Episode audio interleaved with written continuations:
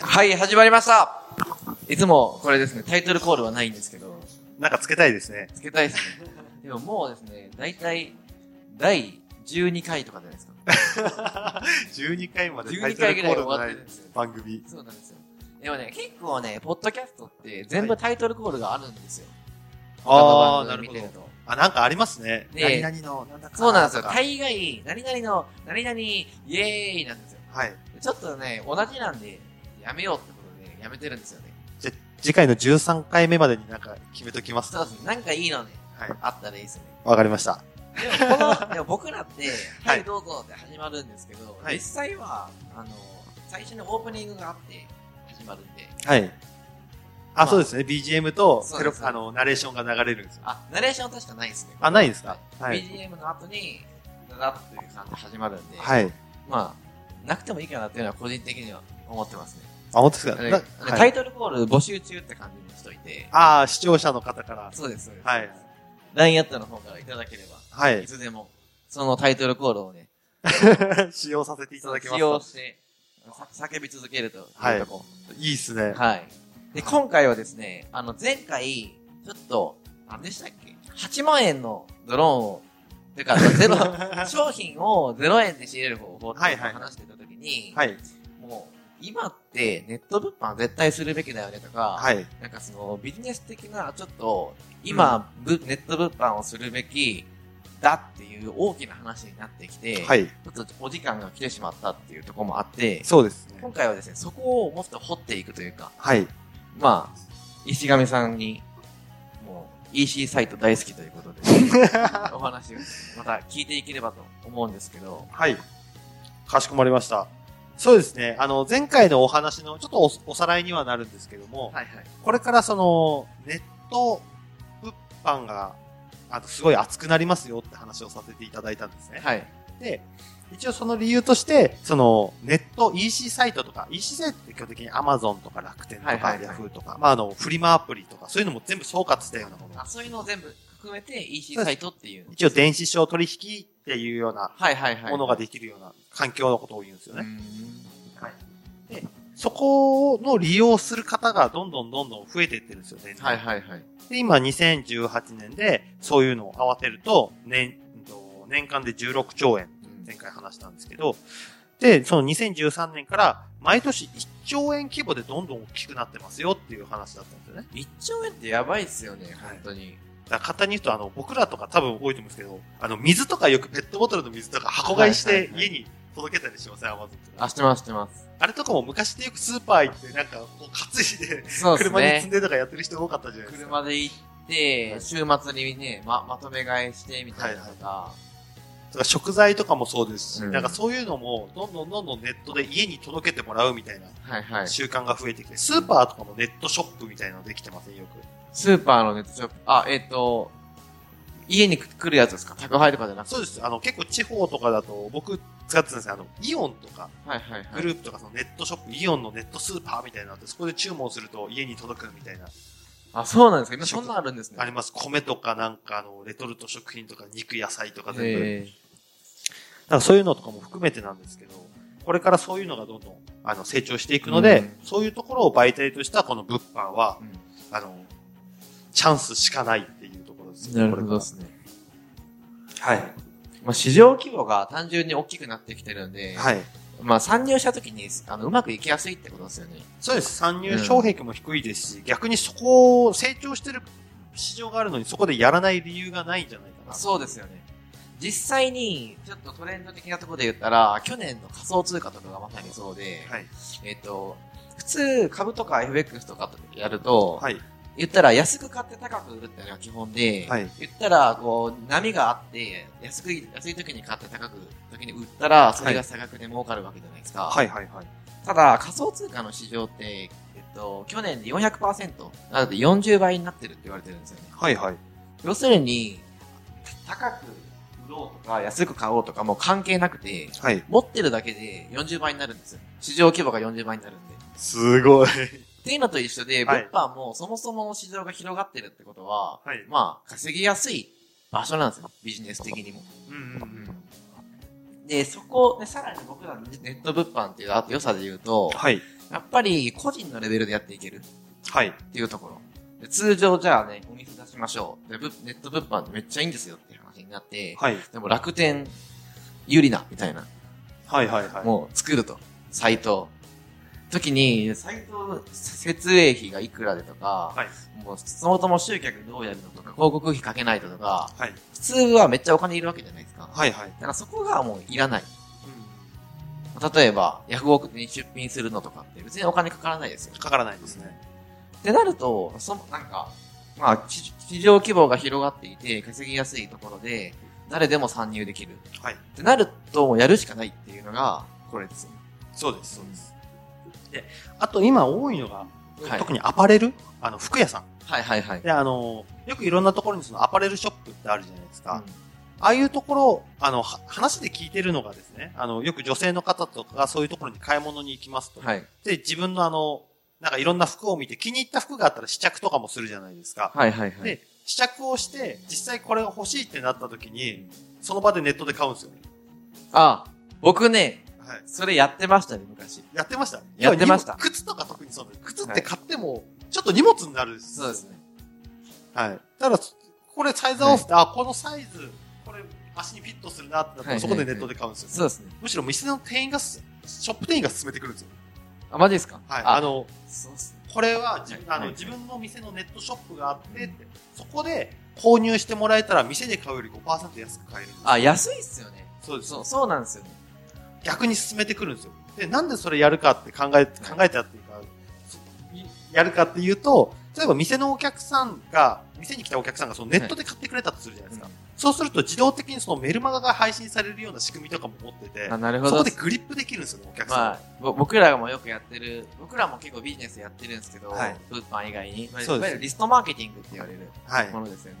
顧客リストを管理して、メルマガで配信して、そうですで、常に購買させていくっていうような仕組み。最近 LINE アットとかにつなぐパターン多多かったりしますよね。へーはいだから結局そのお客さんがそのショップで買っても、後日、あの、LINE アットとかで、はい LINE からその新着情報が届くから、リピーターになりやすいとか、まあそうですね。 LINE アット限定の割引サービスしますよとか。確かに、ありますね。僕も、いやなんて新幹線のチケットとか取るときとかですかね、時もそうなんですけど、はいはいやっぱね、ネットで取った方が安いんですよね。安いですよね。うんで、ネットで取った方が安いし、あとは、えっと、この前グッチに行ったんですよね。はいはい。でグッチに行って、スマホケースみたいなんですよ。はい。そしたら、この色の、このタイプってない、ないんですかって聞いたら、いや、それ実はネット限定でって言われ て、え、どういうことと思って、はい。店舗に売ってなくてネットでしか売ってないらしいんですよね。はいはいはい。っていうのはこれ考えると、これ明らかに、もう、ネットで売ろうとしてるんですよ。そうです。時代がもうショップじゃなくて、ネットに誘導してってるんですそよね。うですどんどんお客さんを。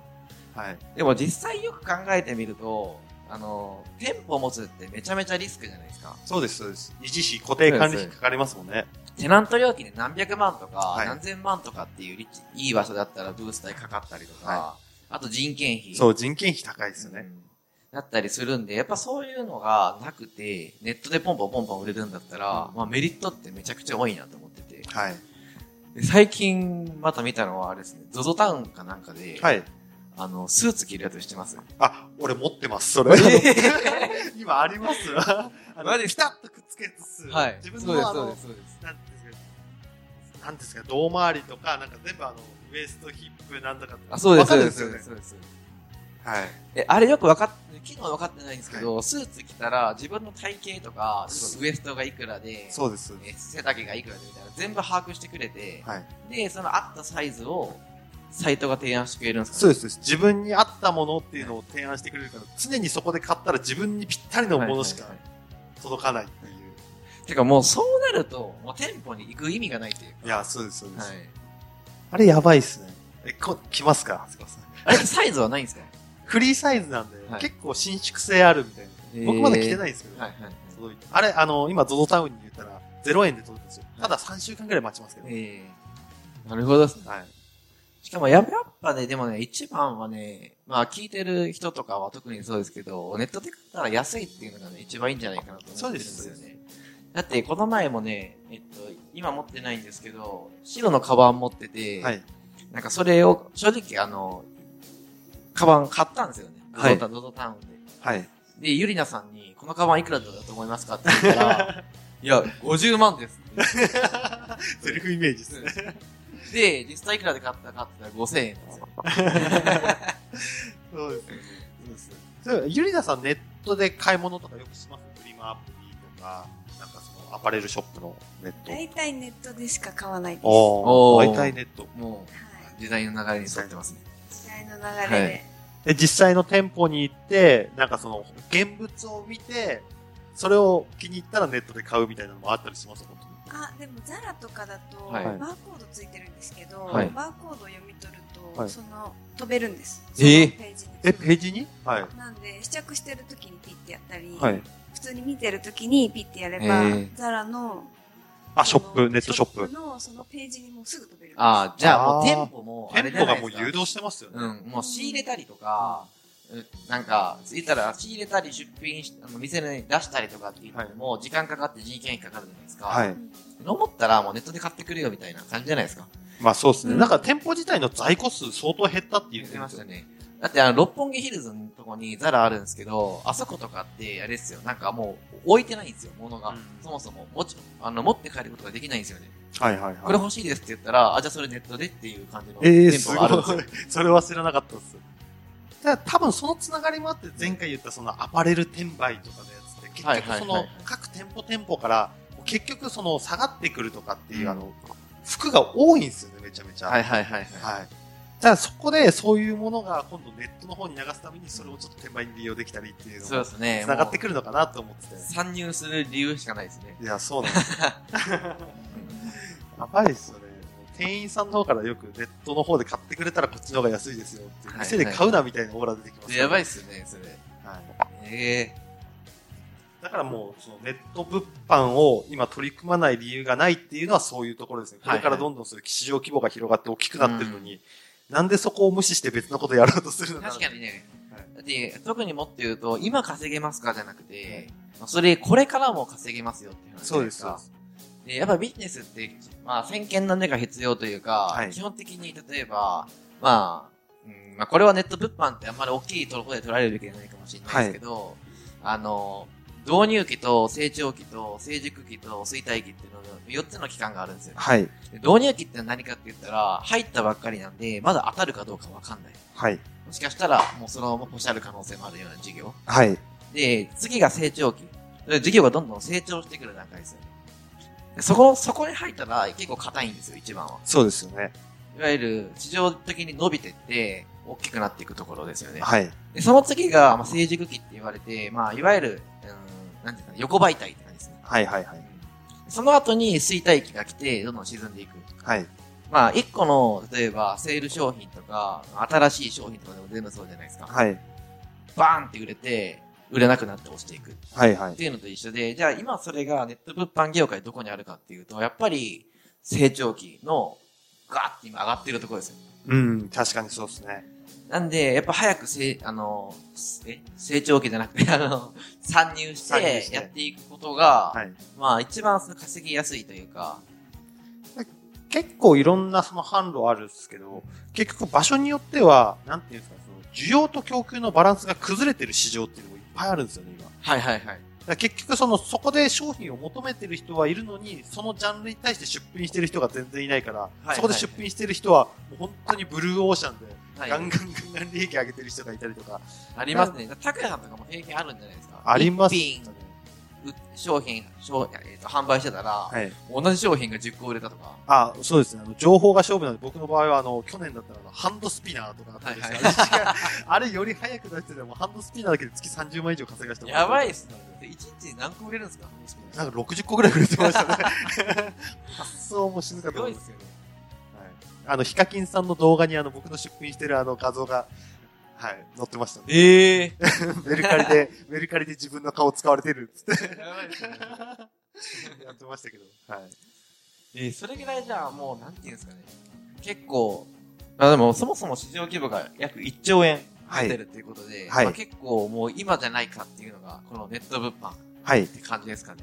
そうですね。はい。はい。これからはもうどんどんチャンスしかないと思ってるんで、ぜひ、あの、興味を持った方はですね、問い合わせをしていただいて、まず概要からでも聞いていただけたらなと思ってます。でぜひですね、まあ、この聞いてて、まだ、あの、参入されてない方はい。ですね、今後、ネット物販に取り組んでいただければと思います。はい。ということで、今日はありがとうございました。はい。ありがとうございました。た。